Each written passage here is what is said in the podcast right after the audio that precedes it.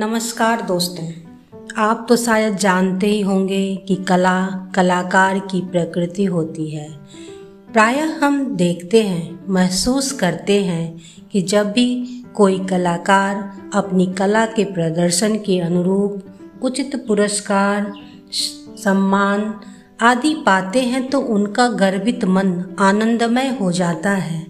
जिसका अनुभव वे स्वयं कर सकते हैं, दूसरा कोई न समझ सकता। दोस्तों, ऐसी ही एक कहानी है जिसका शीर्षक है, लोहार और तलवार। पुष्पवंतपुर पुष्पवंतपुर के चौरे राजपथ के एक किनारे, जिस लोहार की दुकान थी, वह अपनी कला में प्रवीण था। किंतु बहुत ही कम व्यक्ति उसे जानते थे। वह लोहार सिर झुकाए अनवरत परिश्रम करता, उसकी दुकान के सामने से जुलूस जाते, सम्राट की सवारी जाती, फिर भी वह कभी सिर उठाकर किसी ओर नहीं देखता था। भाथी चलाता हुआ वह लोहार अपने काम में तन्मय रहता, उसके भारी घन की चोट से तपे हुए शुद्ध लोहे से चिंगारियों की फुलझरियाँ सी छूटा करती, जिसे वह बहुत ही पुलकित मन से देखा करता था। उसका सारा शरीर धूल और कालिक से भरा होता। काफ़ी रात बीतने पर वह दुकान बंद करता और चुपचाप घर की राह लेता। नागरिक उस लोहार को गुंगा और बहरा कहा करते थे, किंतु वह था कारीगर और कलाकार। उसके घन के नीचे पहुँचते ही ब्रज से भी कठोर लोहा मोम की तरह मृदुल हो जाता। वह उसके तलवार, बाण के फलक आदि बनाया करता। उसके बनाए हुए अस्त्र पक्के होते थे और कभी धोखा नहीं देते थे। पुष्पवंतपुर का वह लोहार नागरिकों के आदर का पात्र था। और स्नेह का भी। एक दिन, जब दिन चढ़ चुका था, उस लोहार की दुकान पर एक सुंदर पुरुष आया, जिसके कंधे सांड के कंधों की तरह थे और भुजाएँ ओज तथा बल से भरी हुई जान पड़ती थी। आँखों में तेज था और गति बहुत ही गंभीर थी। उसके सुनहरे घुंघराले बाल कंधों पर लहरा रहे थे। कार्यवस्त लोहार ने जरा सा सिर उठाकर आगंतुक को देखा और फिर अपने काम में निमग्न हो गया। आदंक आगंतुक ने कोमल स्वर में कहा, कलाकार, तुम राष्ट्र के गौरव हो। क्या तुम्हें ज्ञान है कि तुम्हारे देश पर विदेशियों के अपवित्र आक्रमण होने वाले हैं? लोहार की भौहों में तनाव आ गया। वह बोला, नहीं तो? आगंतुक ने फिर कहा अनारियों की दुर्बुद्धि ने उन्हें फिर आर्यावर्त की ओर भेजा है। तुम मुझे एक तलवार बना दो। जितनी मुद्रा कहो, मैं दे सकता हूँ। लोहार ने सोच कर कहा, बना दूँगा, पर पुरस्कार में तुम मुझे जीत ला कर दो। उस वीर ने कहा, तथास्तु। वह योद्धा चला गया और लोहार तलवार बनाने में तल्लीन हो गया।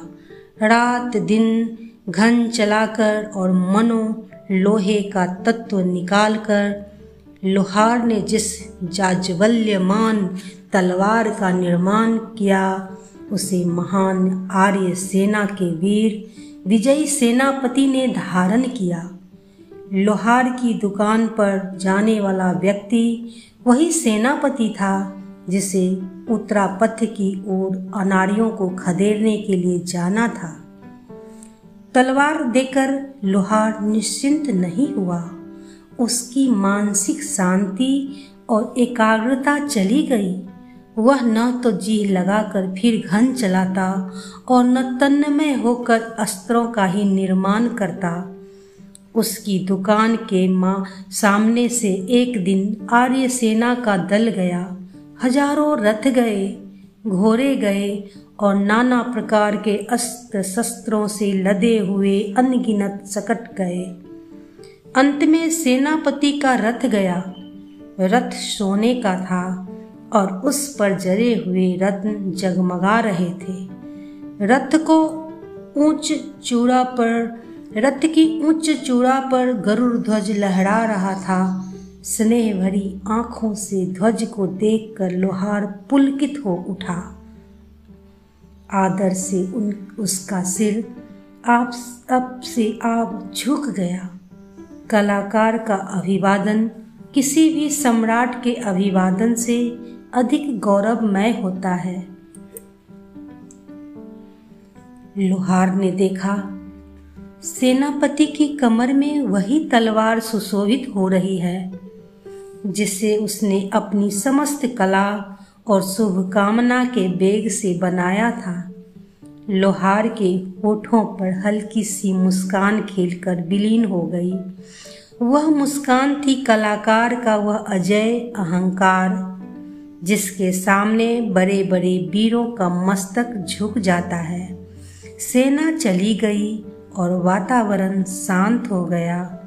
आनंद, दोपभोगी नागरिक फिर नृत्य संगीत में लीन हो गए, किंतु लोहार का मन उचट गया। रह रहकर उसका मन युद्ध में फलाफल की ओर खींच जाता और वह व्यग्र हो उठता। एक ही वस्तु को वह बार बार तोड़ता, बनाता और अपने ऊपर झुंझलाता। कारण उसकी समझ में नहीं आता था। दिन बीतते, मास बीते और एक वर्ष समाप्त हो गया।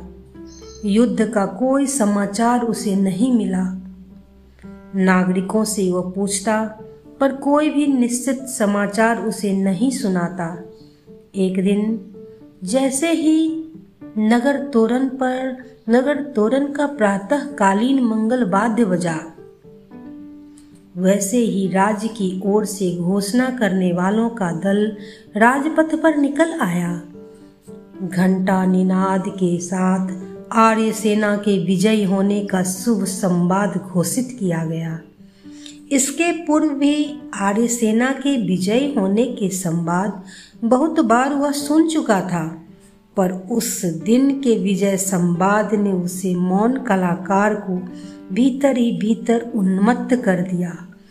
उसने अपने चित्कार करने वाले पागल आनंद को बहुत ही यत्न से अपने भीतर ही छिपा रखा। वह आर्य सेना के लौटने की प्रतीक्षा में उद्ग्रीव होकर दुकान पर बैठा रहता। एक दिन करके पूरे तीन मास समाप्त हो गए।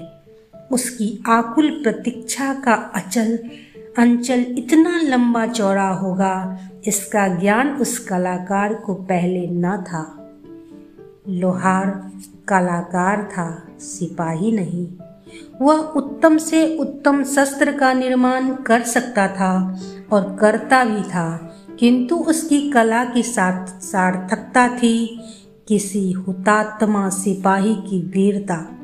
वह कुंठित होता और फिर उत्साहित होकर अपने विजयी सेनानी की राह देखता।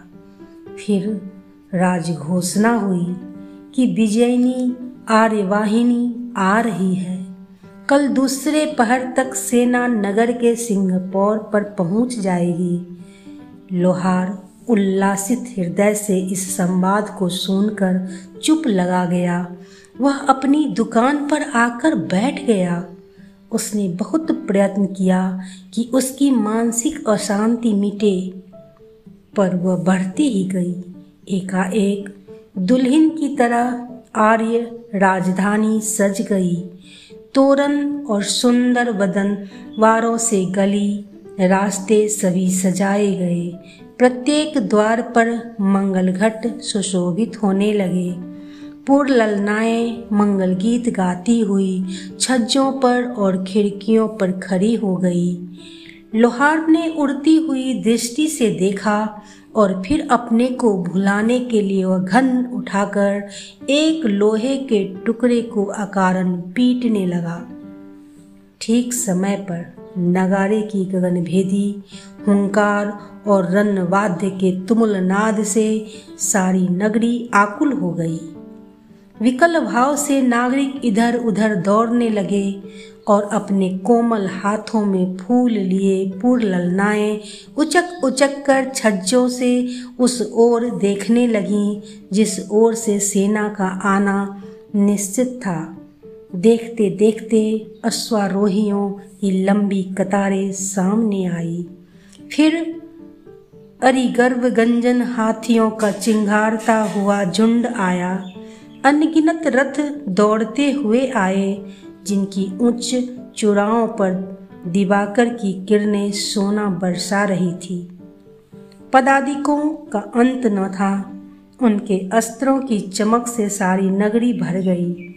सबके अंत में गरुड़ ध्वज विभूषित आर्य सेना के महावीर सेनानी का रथ आया।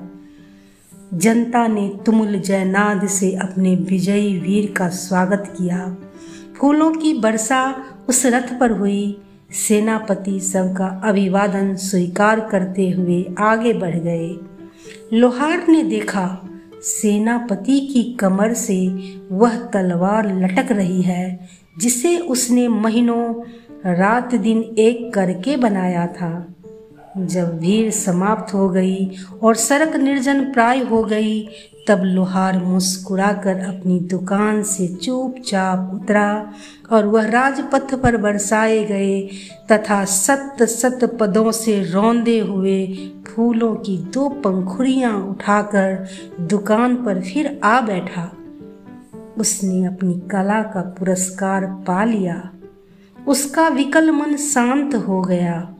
दिन बीता और रात आई। लोहार फूल की उन पंखुड़ियों को अपनी गोद में रखे तब तक आत्मविस्मृत सा बैठा रहा, जब तक तृतीय प्रहर का मंगलवाद नव नवर तोरण पर अलसित स्वर में बज न उठा। रात समाप्त प्राय थी। किंतु उस कलाकार को ऐसा बोध हो रहा था कि अभी संध्या ने झाँक कर ही वसुधा को देखा है। धन्यवाद।